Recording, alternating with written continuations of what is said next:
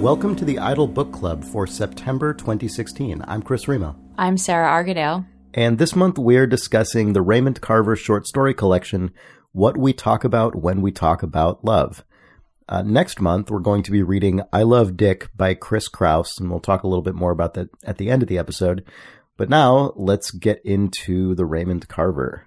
So the this book, uh, what we talk about when we talk about love, is a collection of very short short stories. I was actually not having read Carver before. I was kind of surprised by how incredibly short most of these stories are, especially coming from last week's. I'm sorry, last month's uh, Alice Munro collection. Um, so, Sarah, I know that neither of us had read Carver before. How did you react to these stories? What were, or what were your expectations and, and how did you react to them? I had never read Carver before, but the what gets mentioned a lot about him is the the shortness of the the prose and the writing. Um, so I, w- I was expecting this minimalist um, writing style, but I was not anticipating my reaction to it, which was um, very startling, especially with the first couple of short stories. It took me um, five or six of them before I, I felt fully comfortable with his style of writing. Um, and, you know, luckily because the first couple of short stories, I think on average are four pages long, you can go through it yeah. pretty quickly. I think they top out at about 15 pages. Yeah. Uh, the, uh, penultimate short story, which is the what, title story, right? Yeah. What we talk about when we talk about love, I think is 20 25 pages and mm, if that yeah. um and that definitely felt like such a strong outlier to all the other ones um so i was i was expecting this very pithy style but i uh, because i just don't read writing like that like modern authors do not write yeah. in in this way um definitely it it reminded me um of being in in high school and reading Jane Austen for the first time and being exposed to kind of the 1800s style of writing, which also is is not similar to modern prose, but kind of in comparison to Carver, the the novel the novels of that period um, are a little bit more like what I'm accustomed to reading almost. So it's like having to train myself to be reading these short stories. Um, so that was an initial struggle. And I actually should really go back and now that I've become accustomed to his writing, I should go back and reread those first five or six short stories to see if I react better to them. Because when I initially started reading this collection, I did not enjoy what I was reading. Um, what about you? I think I didn't have a an initially positive or negative response. I don't think I was just really surprised. you know, as you say with Carver, you're uh, the thing everyone knows about him is terseness and and brevity and concision. But I but these stories all ended before I expected and I just didn't quite know what to make of it. I mean, by the time I was done, I really liked it. I not even by the time I was done. I mean, by the time I was a third of the way through, I was really into it. I, I liked this book a lot. Um, I mean, you never really actually said where you ended up. Did you like it? In in the end, I I feel mostly positive about it. Yeah. Do you remember if there was a particular story that um really pushed you over the edge? Because for me, there there was one story that I read early on where I was just like, oh, okay, now I see what the big deal is. Which one was that? That was the bath. So the the bath is yeah. The story about the the little boy who on his birthday gets run over, or not not even run over, like clipped, sort of struck, yeah, by a car, um, and ends up in in a coma, and it's about his his parents dealing with this trauma and um, the the story begins and ends with this birthday cake that the the mother is buying for the the little boy and and like all of these stories um, it's incredibly simplistic um, i mean it's this boy's b- birthday something horrible happens and it the story leaves you feeling like it's probably not going to get any better. Um, but meanwhile, like the mother forgot to pick up this birthday cake. So like in the face of unbelievable trauma and suffering, like life still rolls on in the background, which is a like a kind of story that writers of all types turn to. Um, this is not like anything unbelievably groundbreaking, but the way that it, it is written, um, it feels very, very felt very very powerful to me um, i think the thing that struck me most about the particular dynamic you're describing is the sense you get that the baker is increasingly irritated at all of this with no frame of reference for why the people on the other end of it are right. not just acting like normal people and picking up this paying for this cake. Right. Like the baker keeps calling the parents saying like aren't you going to come get this cake that you paid for and meanwhile, you know, they're they're unbeknownst to him they're dealing with this the sickness of their child, right? And it's just such a such an obvious a lot of things in this book feel incredible. It's it's something that is like once you read it, it's like, oh, of course, like of course I I realize that um kind of the the dark humor of life is that horrible things happen simultaneously with the most mundane things going on, right? And that's again not something comp- like earth shattering, and yet the the way that he directly d- demonstrates that in in like four pages of writing um it's that sensation of when somebody is able able to verbalize a sensation that you yourself have but like have never been able to express succinctly. Um so when you hear somebody else do it it's like oh i i immediately recognize that sensation because i've felt the same way. I just have never been able to put it into straightforward words. And and that's what reading these carver stories feel like like expressing well, and and sometimes I found that they it wasn't even put into words; it was just sort of painted in. It was sort of implied. Mm-hmm. You know, I think a lot of what goes on in these stories, or at least a lot of what goes on in the interiority of the characters, is it's as though the characters themselves are having the sensation you're describing of being unable to put things into words. You know, a lot of characters will sort of fixate on some minor thing that's happening or some object, uh, almost as though they are trying to figure out why they're feeling what they're feeling and how to express it, but they but they can't. Um, and a lot of the people in this book are people whose lives seem to have plateaued or stalled in some way or hit some uh, or gone off the rails in a way that they have not figured out how to um, how to address. And the the story that you brought up, the bath, was actually notable to me not because it was where I sort of got on board because I think I was already on board by that point. But that one was notable to me in that in how domestic and uh, otherwise serene the lives of the people involved were. Right, like we come into that story at the moment the actual destabilizing event takes place, whereas.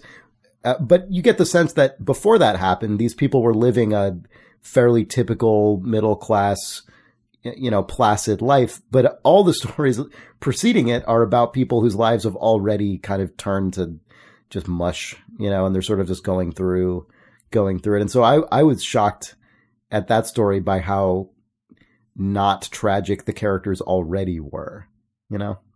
Yeah.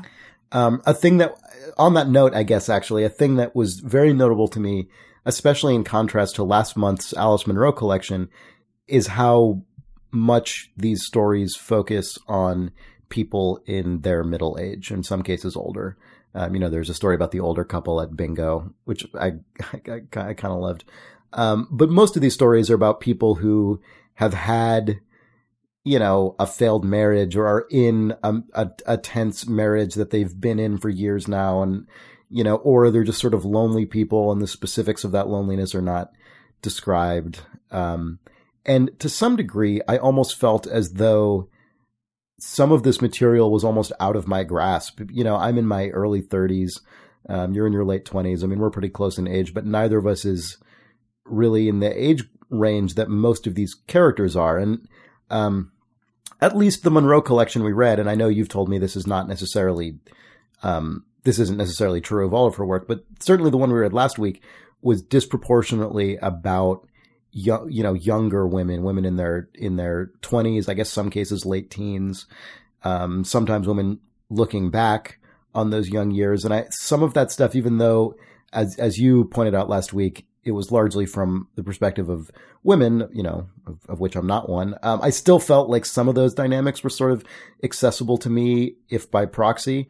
Uh, whereas in the case of a lot of these Carver stories, I definitely felt like I was reading about people whose life experience outstrips my own um, in a really raw way, and I found that really uh, compelling and further obfuscated by the incredible like amount of uh, you know the the this terseness and and um, distance that that we have in these stories. I don't know. Did that did that hit you at all? Yeah. Uh, so I'm gonna use a, a, really weird example here, but have you ever seen The Breakfast Club? The, the I actually Hughes? haven't. I'm okay. totally out of touch That's, with the whole. John it's fine. That's yeah. a movie. Um, the only reason I've seen it is because I have an older sister who's totally of that generation. Yeah, but it, it's definitely not a touchstone for for people our age. But anyway, um, I remember watching The Breakfast Club when I was like seven or eight years old, and that's a movie about high schoolers. And the emotions presented in that movie felt so foreign to me as as a seven or eight year old. I right. just couldn't understand like what was so heartbreaking about um, what was going on in these teenagers' lives. And I distinctly remember thinking, like, oh man, you know, I can't wait until I'm 17 or 18, you know, 10 years from now when I'm yeah. going to be adult enough to, to have these complicated emotions. And, you know, I think Breakfast Club is, is maybe a weak example because you, I rewatch that movie now as an adult and I'm just like, no 17 year old actually acts this way. But the, the point being that I, I feel similarly, um, when I'm reading these Carver stories, like as you know, technically an adult person, um, but I'm I'm reading his stories and just thinking like, man, it's sure going to be interesting when I'm in my 40s and Boy, 50s. I can't wait till I'm my 40s and 50s. Yeah, so I can so have I can... adult emotions, you know, and that that's like the sensation that I'm uh, that was caused by reading these stories. And and the other thing, so I, I have two thoughts about that. Um, the the first thing that I want to go back and talk to a little bit on is the use of interiority in his writing, or I guess technically the lack of interiority in his his characters. Um, unlike you know to contrast to Munro again, where she like really digs into the interior lives of her her characters, whereas um, in these Carver short stories, you basically don't know what the inner thinking of any of these people are. He, and he it, sort of gives evidence of interiority rather than direct access. Right. And and it forces you as the reader to like p- put in your own interior feelings while you're reading these stories so you can imagine, well, you know, we don't have a child, but I I could theoretically imagine what that would feel like um, in that instant, if you're like your kid being seriously ill and like you're trying to deal with your your life just happening around you, right? And it's not that much of a stretch for me to put myself in the place of that character and imagine what would be going on in my own brain.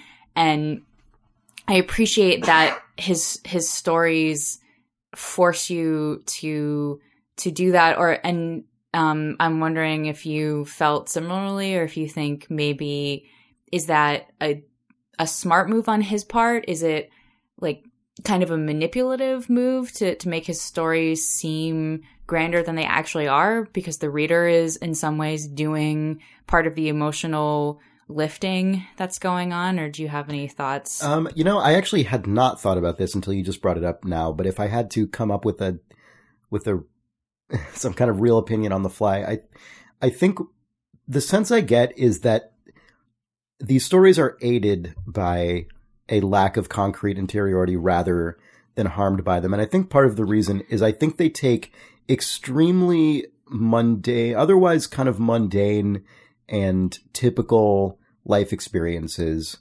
Um, and I think they, I think they sort of, in a lot of these stories, I think they lend dignity to those interactions and, and those emotions by leaving them almost mysterious, right? I think that if we had more direct access to what was going on in these characters' heads, I think it might collapse down the situation in a way that doesn't do justice to the human experience that is being portrayed. Yeah. Um, and I, I found that really seductive about this book. You know, I, I think if you, and I think that's probably part of the reason these stories are so short. You know, they're hard, they're barely, they, they make an Alice Munro story seem like a, like a, you know, novelette or something. I mean, Mhm. these are like moments more than stories. And I think that th- they work really well in this, in, in the format they're presented because you're, you're plunged into this moment of extreme detail. I mean, you, you may not be getting a lot of sort of just narrated thoughts of characters. I mean, you do, but they're often sort of oblique and fragmented the way that actual thought is, you know, whereas a lot of times when you, when you read interior thoughts of characters in, in fiction, often it's presented in a sort of collated and linear way that I don't think necessarily actually maps to how we think about things. And I think the way these stories like home in on these fragmented specific details and then scraps of thought and little motions and repeated words, I, I think really gets to the heart of how human beings interact with the world. And then I think he, that is further aided by, I, I think, sort of meta concerns like titles and names. Um, he picks really interesting titles. And I think the choice of the title, what we talk about when we talk about love for the overall, for the whole collection, you know, which, whose story we don't get till almost the end, is really intriguing because it, that in itself paints a really bleak portrait, right? Like if this is what we talk about when we talk about love, then good Lord, you know, that's really, that's dismal. Um, but just to, to cap off this also very appropriately fragmented thought that I'm trying to make, uh, there was, um, there was a, a a bit that gets to this like repeating fragmented uh um uh like I don't know style that I'm talking about in the the very last story which I I really liked called One More Thing. And there's this this character um LD who is one assumes the sort of husband and father in the story and he's kind of just been throwing a fit and his you know presumably wife or partner and daughter are completely fed up with him and telling him to leave. And he's he has these just like verbal ticks these obsessions. Um he's saying i'm going ld said all right i'm going right now he said it suits me to a t you're nuts here anyway this is a nut house there's another life out there believe me this is no picnic this nut house uh, he could feel air from the hole in the window on his face that's where I'm going, he said. Out there, he said, and pointed. Good, Maxine said. All right, I'm going, LD said. Uh, He slammed his, his hand down on the table. And he, the way that he keeps repeating, like, nut house and you're all nuts, and he's like, I'm going, and like, that's where I'm going. We have so few words in each of these stories, you know, relative to most fiction.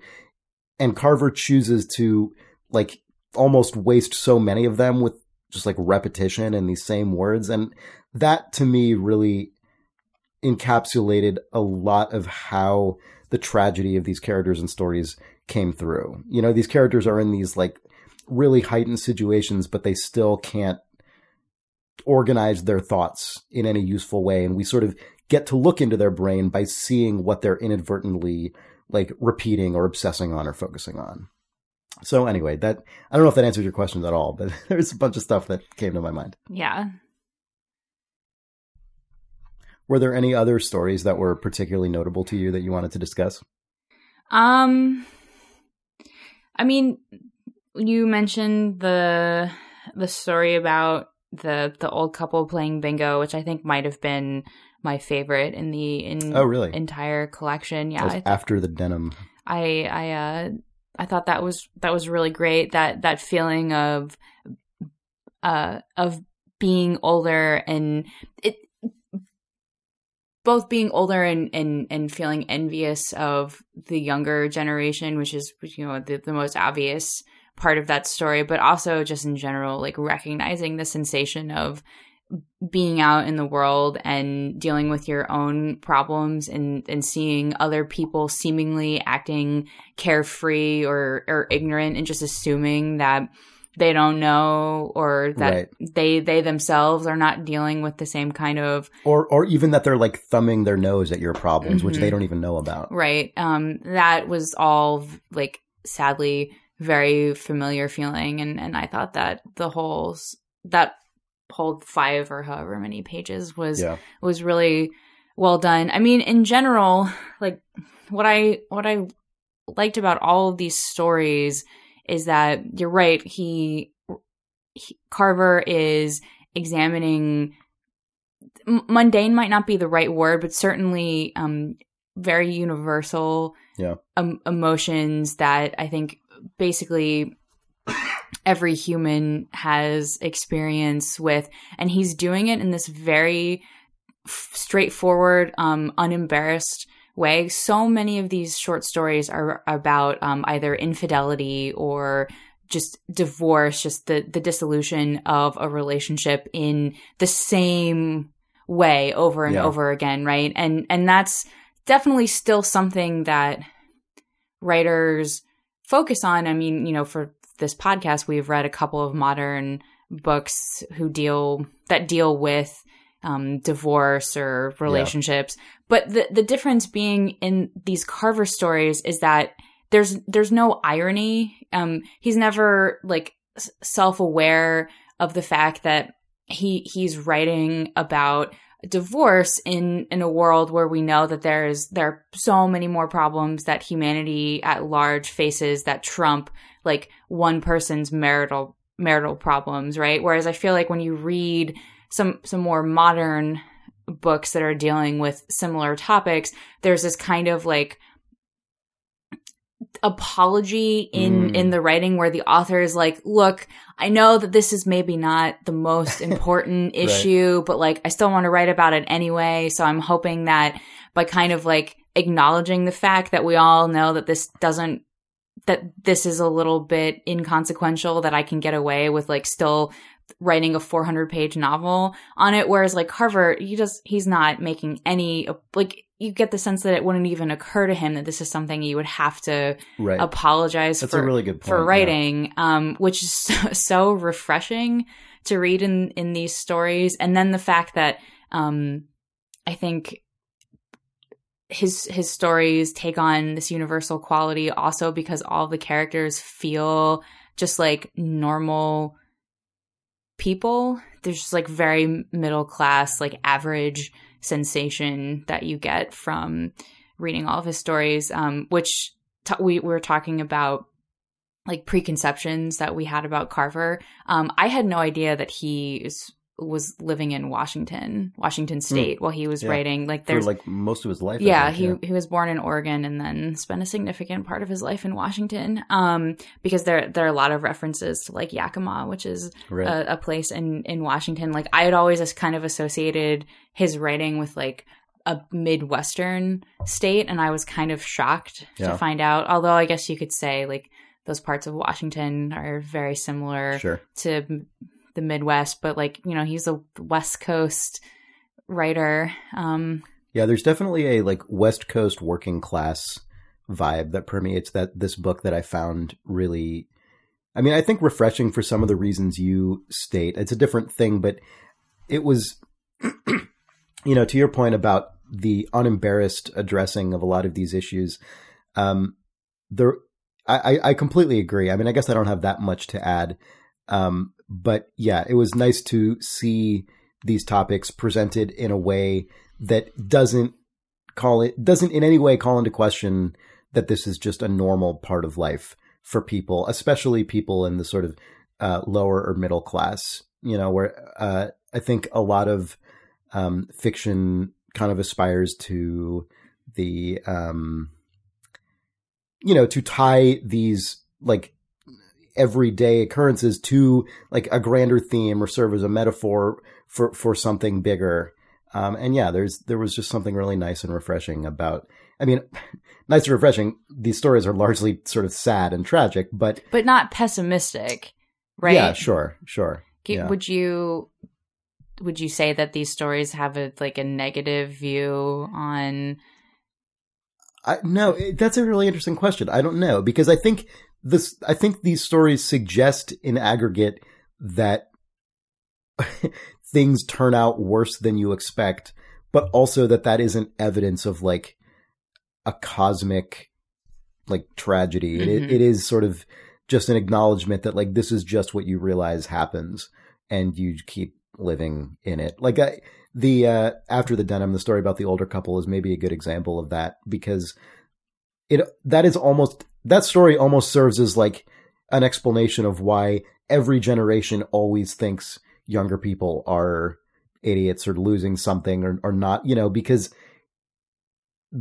the, those older characters are, um, it's almost as though the older characters expect the younger characters to be like time traveling versions of the older characters who have already learned all the things they've learned, then are time traveling back to be younger and have all the benefit of like hindsight, mm-hmm. you know. But like that story in con in context of all these other stories, which are actually about middle aged people, not sort of elderly people, um, they're all kind of those older people in waiting.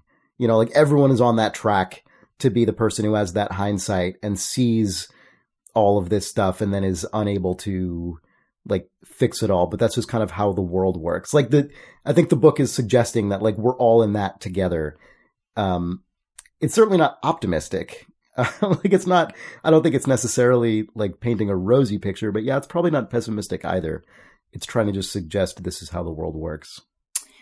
Uh, the the one aspect of that that I sort of object to is his view on men and how men in the world act. Um, basically, most of these stories are are from the perspective of a male character. There are a uh-huh. few that are, yep. are from a woman's point of view, but it's mostly the men. And it seems like he is suggesting that a man's fate is to just be kind of a violent um asshole, either like um well sometimes just straight up like murderous um is the is the implication and yeah. but definitely like if you're married and you're a dude a straight dude like you're probably gonna cheat on your wife at some point is, although there are women who cheated as well in this book well sure because i mean there has to be a woman but it's it's very much like this is the sin of the men and the the women who they have these affairs with are just kind of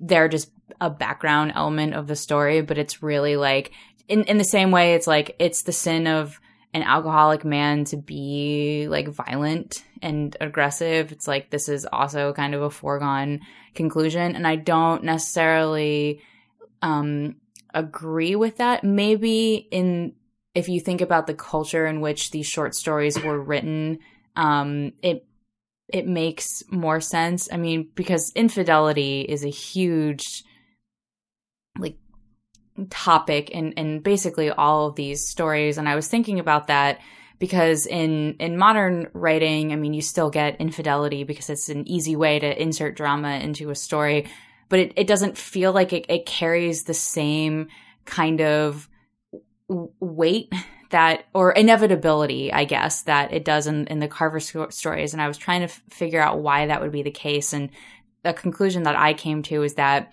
even in the 70s right like women um, especially like middle class women are in this position where like they need a marriage right for stability and um, like divorce is is probably still not a super common or obvious option. So if you're in a relationship that like gets to the point where this guy is just gonna like cheat on you, um, it, it, it, I could see why that would be inevitable in the way that like male female relationships were 50, 40 years ago. Um, that doesn't seem like it would be really relevant today. And, so in, in that way, his view of men just like constantly being the ones who are going to destroy um, the people in their lives makes a little bit more sense. Although after reading a couple of short stories, we're like, oh, here's another husband who's like an alcoholic and to cheat on his wife. That got a little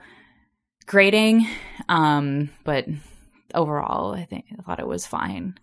Yeah, I mean, I will say I don't think the I don't think the stories presented the notion that, um, at least I didn't pick up from the stories a suggestion that like this is the male animal and this is what he does and like so it is written. Um, I got the sense that these stories were all kind of about self-destructive people, or not all, but often about self-destructive people and the way in which a certain kind of man is self-destructive is through alcoholism or infidelity, um, things like that. But I didn't get the sense that because there is also, you know, you sometimes pick up on a sense in, in certain writing that like, oh, this is just what men do, and that's just how it is. And I don't think I really got that sense from these stories um, because I didn't think the the I didn't think the the way the stories presented the actual direct interactions with the men and women in these stories like painted that picture. But I don't know. It's it's hard to know. The the I think um, these two stories fall back to back to one another, but the tell the women we're going Oh, and yeah. and too too much water um i think Mm-hmm. I, is not the exact title but Just super quick, so not like premise of each one. uh the first the tell the women we're going is about the most shocking story in this whole book. yeah um it's it's about like these two two men who childhood friends and they grow up and both get married and um, it's clear that it, one, if not both of them, are kind of just bored with their domestic lives, and they they go out for an afternoon and are drinking and run into these two teenage girls on th- their bikes. So for it's it's cl- it's clear that they're trying to like Yeah, they want to pick them up, Right. And they follow them, Right, And and- eventually, one of the men ends up murdering. it's implied that he women. ki- he killed Yeah. uh, but it's not until like the last sentence of the story that the the the, the violent intention is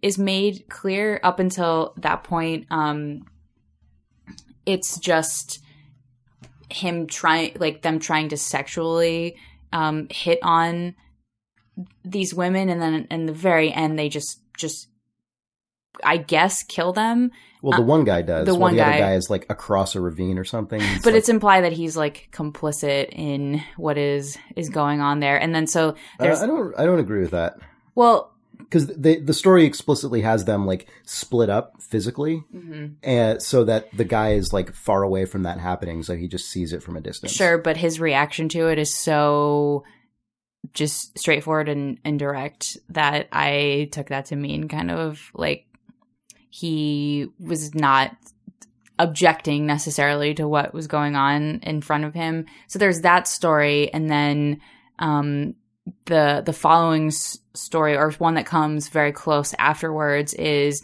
told from the perspective of a wife um, whose husband had gone away on a fish a weekend fishing trip where he and his male friends discover a dead woman's body Right, and right. and wait you know they basically like continue to to have their fishing weekend and and don't tell the police that they found this body until several days later um and I think possibly I at first I thought the implication might have been that they actually killed this woman. I mean, I, think you're supposed to maybe suspect that because it's clear the wife is like questioning what happened. sure, But but it, but I think by the end of the story, it's clear they did not. but it's still questioning like you know the fact that these men so strongly disrespected this dead woman where they just thought well we'll we'll still have our fun before we have to you know actually go notify the authorities about that. So that that story combined with like the story of this man actually murdering teenagers um, due to some kind of frustration right m- made me really think that okay carver suspects that there's something particularly violent in men and he's trying to display that. And I don't necessarily know if I agree with his tactics of presenting that. Although I really did like the story um tell the women we're going. I thought that was absolutely fantastic because it was so threatening and then like it already was super threatening when they were following Yeah, these right. women and then the end it actually like 100% became threatening instead of this just implied like sexual threat that men just have over women. It's like, oh, and then also, you know, men can be in- incredibly violent to women, um, which I thought was great. But like, just reading a lot of these stories in succession made me wonder if, you know, is Carver trying to say something larger about men being more prone to this kind of evilness? you not think that's true, though? I mean, just given historical evidence. well, I mean, I don't know if we. I mean, I'm not saying it is or isn't. I just mean that doesn't seem like a completely uh, out of you know bounds dynamic to suggest.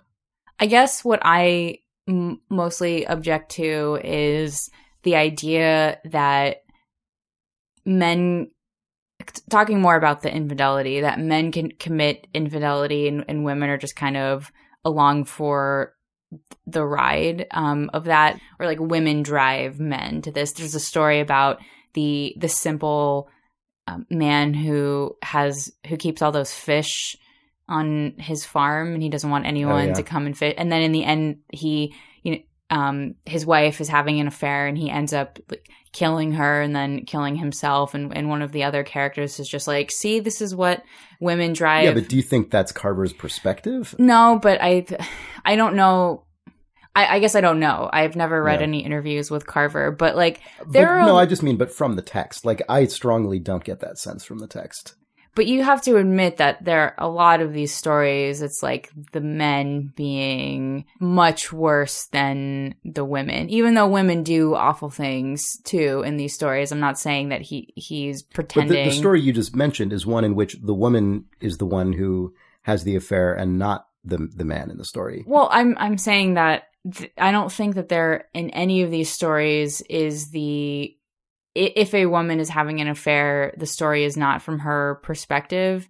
Um, it's always something that's happening to the male character, um, and then it's like in this case, in the, in this story, you can read between the lines and assume like, well, this marriage does not seem to be a happy or good one, so it's not that surprising that this woman in, these circumstances might try to to go other places to seek stability and compassion. So, but at the same time, it's like it's like not shocking that he would have this re- reaction to his wife having an affair, even though I think the implication is that it's kind of partially the husband's fault for not being a good partner.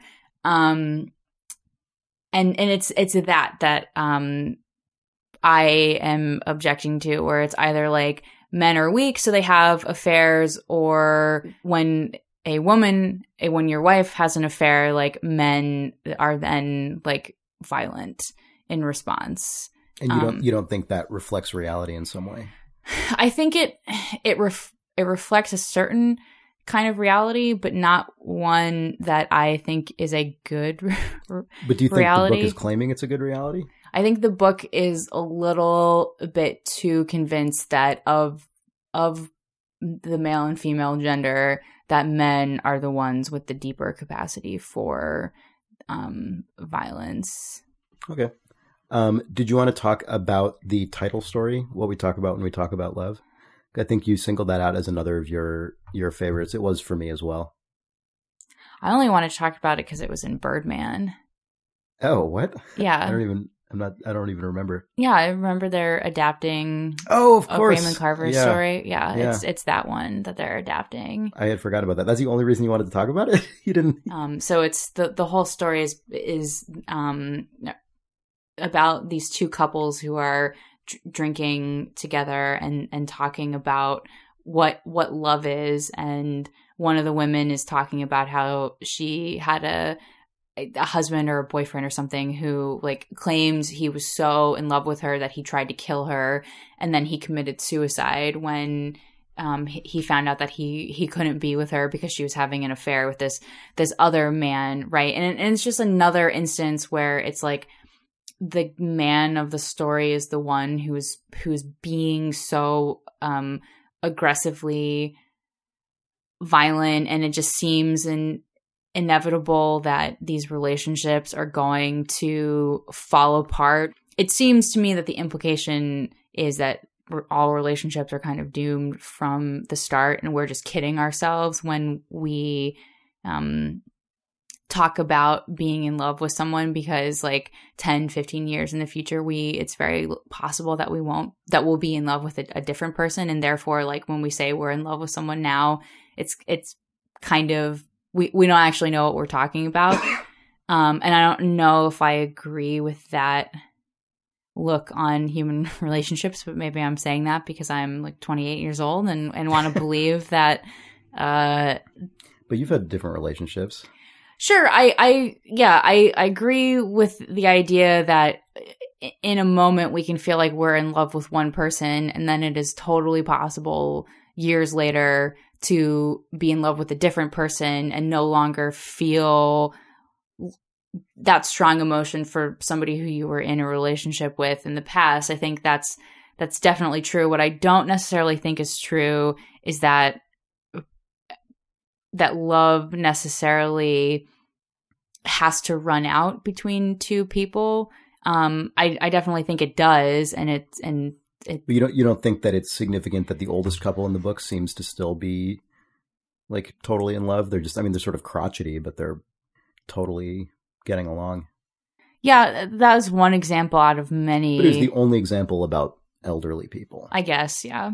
I don't know. I again, this is probably just having to do with my age and and the fact that we just got married a couple of months ago. But uh, I don't necessarily agree with this idea that um, most relationships are going to fail in in these dramatic ways. But maybe that is incorrect. Um, yeah, I, I, I guess I just didn't take that as a thesis statement of the book. I mean, I, I think Carver chooses to write about particular kinds of relationships because he's you I know, guess because you couldn't he's, he's, write books about marriages that are fine. But he does. I mean, the, the, the marriage about the kid who gets hit by the car, like by all indications, that's a perfectly stable family. They just dealing with an element of tragedy. Um, and then the couples in that's the story we're talking about seem to be like, other than the fact that they're sort of tipsy and in that weird kind of like edgy, had a, one too many drinks and are sort of letting your guard down a little bit too much, other than the fact that they're in that at the moment. I think the story is doesn't mean to suggest that those actual relationships aren't um, normal or stable or loving. Yeah, but you kind of suspect that they are not going to last, right? Um, I, I think that's the, a main implication of what we talk about when we talk about love is that the story or the, mm-hmm, the story specifically is that because in in the end um the the character the from whose perspective the story is um i think his name is nick he has this realization it's like they're all talking about love around this table and he he interprets it as just like noise that's that's going on like meaningless right? Like, like the um meaning being that no one knows what love really is and and therefore it is really um hubristic of us is that sure. Um to claim that we both like know what it is and then also that we we feel it because you know how can you if you don't really know what something is how can you be so sure that you're you're feeling it um with another person right? And and so that that's kind of what I saw that story as, and I don't I don't necessarily know if I if I want to believe that that is true. In which case, I am th- that stereotypical young couple who is like refusing to um, take in an older person's wisdom, and I'm just gonna have to like, make these mistakes on my own, just like every person in the world has to. But maybe I'm just more fatalistic than you are.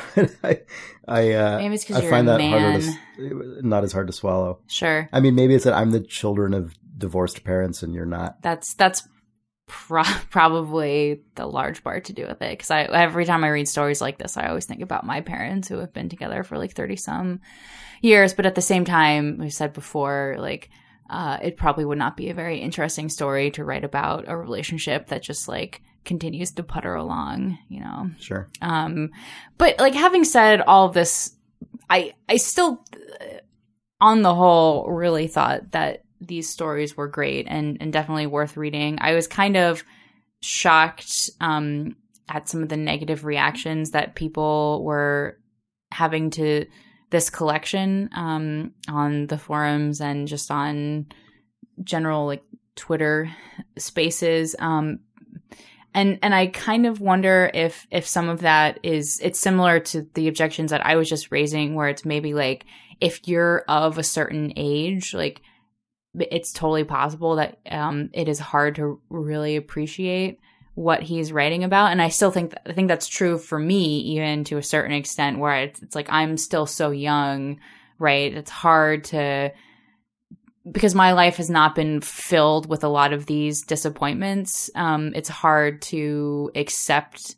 them um, and maybe in 20 years i'll read this story and think more positively although i hope not because then the implication is that like bad things have happened but but bad things do happen right I mean know. I, I think part of the reason i don't take the same issue that you do with these is because i think it is undeniable that these things do happen and these stories do exist and these lives do i mean I, I think even just from my life i could tell you i could point to certainly not some of the more outrageous like murder related examples but a, lot of the more just domestic disappointments either in my own family or in just families i was aware of growing up i could probably find all of these. And they don't mean the same thing to me because i wasn't old enough to appreciate them but certain er, to, to like empathize directly you know and I, I certainly not when i was a kid. Um, but but i feel like all of these things are all, all, most of these stories are things that just that do exist in the world. And I, I i do like the as you had said earlier the unembarrassed way carver approaches them. Um, and i think that it's fair you know if if these stories exist i think it's fair game to tell them. Um, and it it may be true or it may not be true that that in the in choosing to tell these particular stories carver is outlining some kind of manifesto about about you know the doomed nature of human relationships or something. But I, but I think it's equally likely, and and I think that he's simply choosing a theme, he's choosing a theme for this collection and deciding to tell a number of, of stories that that center around that theme. And I think he I think did so excellently. The one thing that I I guess I should add about this that I have an objection to is in all the stories being um or the majority of the stories being men who are the ones committing the the terrible acts um like having women constantly be in the the victim role i think encourages people to just continue to see women as victims of of male aggression and violence which like yes like you were saying is t- true to a certain extent, but it's like denying agency and power to women writ large, um, where it's just the assumption is that um, a, a, man is going to is always going to visit violence on on women, and women will always be the victims of male violence. When we know in in life that that is not always the case, and it's this is not like the fated relationship between men and women, nor should we think of it in, in that way because like it's kind of a self fulfilling prophecy. And and that's just the objection that I have where I wish that there had been like, I don't know, if the women who are having affairs like were given more um I know that we were talking about how no, no characters have any interiority, but um, I, w- I just wish that there had been a little bit more thought given to women doing bad things versus just like men always being the ones who do bad things to women.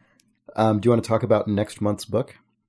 Sure. Um, so for September, right, we will be reading um, a book called I Love Dick by Chris Kraus, um, which is being I think potentially going to be made into an Amazon um, Prime TV show. Um, they it's, it's, available as a pilot right, now. right, now. and I think it's going to get picked up as a full season um, TV show. And so I thought that would be a good excuse for me to reread it and for you to read it for the first time. I hadn't time. even realized it was an Amazon pilot until after we already chose it. I Yeah. didn't realize that was in, even involved in the decision. yeah, that's why I was thinking about it again. Um, but I Love Dick is man, it's a it's a really hard book to explain, but I think it'll be a nice contrast to all these Raymond Carver stories about like mostly from the the male perspective of a female male relationship and then I love Dick um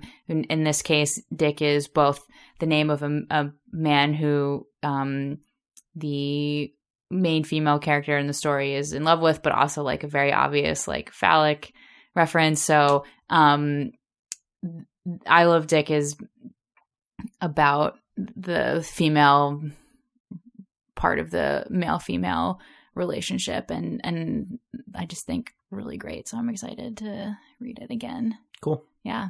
All right. So thanks for joining us as always. Um, if you like this show, tell a friend or give us a rating or review on iTunes. That helps a lot because um, really the only way that we spread the word about the show. Uh, you can follow us on Twitter at Idle Book Club, and we will be back next month to discuss I Love Dick by Chris Kraus. Uh, possibly soon a full uh, Amazon television series. Thanks. Bye. Bye. Hey, folks, I wanted to tack on an apology for the lateness of this episode, which we didn't expect, uh, and also a warning that we have a couple weeks of travel coming up. Uh, we are going on a vacation to Japan, and so uh, it is likely that the next episode of the Idle Book Club will also be late, unfortunately. So look for it um, later in the month or possibly early November. Uh, thanks, and talk to you then.